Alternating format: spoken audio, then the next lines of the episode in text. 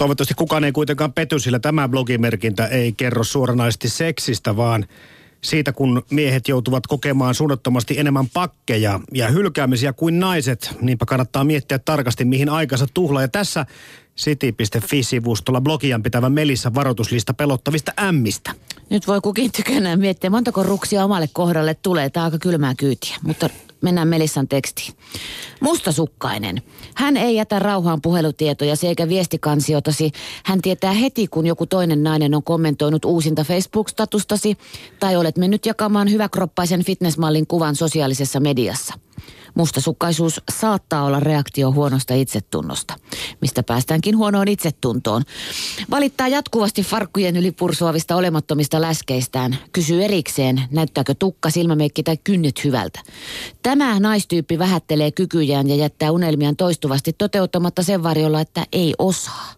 Kolmantena pelottavista ämmistä äh, mainitaan rappiolla olevat, eli tämä bile-eläimen tunnistaa harhailevasta katseestaan viidenteen siideriannoksen alle tunnin kestäneiden treffien aikana. Ja poketkin tunnistavat hänet jo kaukaa, eivät kysy edes papereita, vaan päästävät jonon ohi.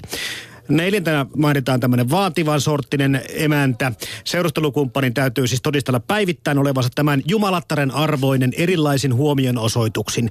Skitso-raivokohtaus lähestyy, mikäli huomiota ei tipu tarpeeksi. Hän myös valittaa yleensä kaikista pikkujutuista ja tekemättömistä kotitöistä. Oho.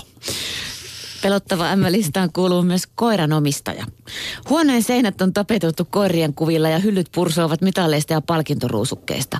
Pelottavinta on, kun hän ei hätistä koiraa huoneesta sen ajaksi, kun harrastatte seksiä. Erektio laskee samalla, kun musti läähättää.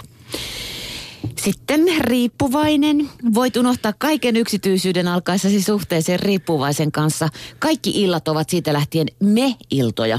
Ja kaverisi lopettavat pian yhteydenoton, koska tietävät, että teitä kahta ei voi erottaa. Pian työntekosi tai koulunkäyntisi kärsii, sillä et saa mitään aikaiseksi, kun riippuvainen kiehnää vieressäsi. Ja sitten vielä blogimerkinnässä seuraavassa sellaisessa melissä lisää vielä seitsemännen, joka on unohtunut tästä listasta, eli prinsessan. Naisen, jolle jolla ei ole ihan kaikki muumit kanootissa. Hänellä on päässään selkeä aikataulu parisuhteelle, minkä hän on lukenut jostakin ikivanhasta parisuuden oppaasta, Disney-leffasta tai sitten keksinyt itse.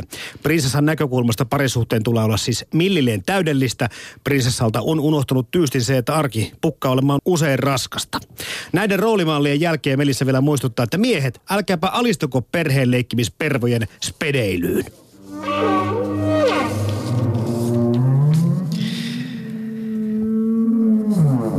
Tämä oli Melissan blogista sitä kilteimmästä päästä, voisiko näin sanoa. Ja tässä sitä vähän kommentteja tähän Melissan tapaukseen, eli tähän erottamiseen ja erottamisen kohusta on kirjoittanut Saara Reiman, jossa hän pohtii sitä, miksi tästä aiheesta yleensäkään kohu nousi. Feminismi on mullistanut yhteiskuntaa paljon, mutta sen suhde se, naisen seksuaalisuuteen on ollut ainakin näin vähän kauempaa katsottuna jotenkin monimutkainen. Minun korvissani on kuulostanut jotenkin siltä, että patriarkaari, pa, anteeksi, patriarkaatin ikeestä vapautuminen merkitsee vapautumista tylsän perusseksin harvatahtisen harrastamisen parhaaseen 50-luvun tyyliin. Porno ja monet seksin muodot ovat aina ja lähtökohtaisesti naista nöyryttäviä. Viisi siitä vaikka nainen miten saisi niistä mielihyvää. Polyamoria ilmiselvä pervojen miesten juoni ja niin edelleen. Ja tässä jutussa toimittaja tahtoo tietää lisää Melissan lapsuudesta. Että löytyykö sieltä traumoja, jotka selittäisivät sen, että nuorella naisella hormonit hyrräävät ja flaksikin käy. Sillä se, mitä Melissan kaltaiset nuoret naiset eniten kaipaavat, on julkinen diagnosointi ja havaitun normeista poikkeavan käyttäytymisen selittäminen traumaksi, jonka uhri tämä tyttöparka on. Seksuaalinen aktiivisuus on naisella sekä sairasta että moraalitonta. Jos joku on traumatisoitu, kirjoittanut, hänen mielipiteetään ei siis tarvitse ottaa vakavasti. Ja hänen siteraamansa faktat, kuten vaikkapa ne tilastot, mitä Melissäkin on näissä teksteissään kertonut, voi vaieta kuoliaksi. Näin kirjoitti Filosofian puutarhassa blogin pitäjä Saara Reiman.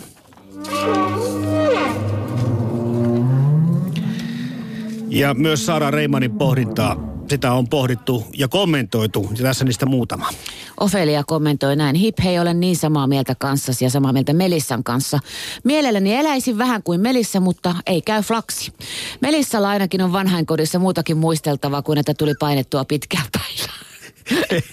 Elegia ottaa vähän samanlaisen asento, ai asennon kuin asenteen. Minusta Melissa ei kuulosta mitenkään poikkeavalta ajatuksineen. Kyllä sitä itsekin parikymppisenä ja vähän nuorempanakin tuli hurjasteltua melko lailla. Niistä ei, ei vain päässyt nettiin kirjoittelemaan, eikä oikein muutenkaan kehdannut kuin hyville ystäville puhua, ettei luulla lutkaksi. Melissa blogeideen kuulostaakin minun korvaani enemmän nykyajan trendiltä, eli kaiken voi leväyttää nettiin. Weird Rockstar on pohtinut tämmöistä. Murustelin tätä yön yli. Entäs jos Melissa olisi ollut Mauno? Olisiko koko juttua silloin edes tehty? Surullista on, että varmasti jokainen täysi-ikäinen tietää vastauksen tähän kysymykseen. Otetaan tähän vielä hyvä lopetus. Filosofia puutassa blogistin Sara Reimannin kommentti näiden edellisten kommenttien jälkeen omaan kirjoitukseensa, että niinpä, jos Melissa olisi ollut Mauno, toimittaja tuskin olisi miettinyt enää, onko hänellä traumoja tai onko hän muuten vain vähän tasapainoton.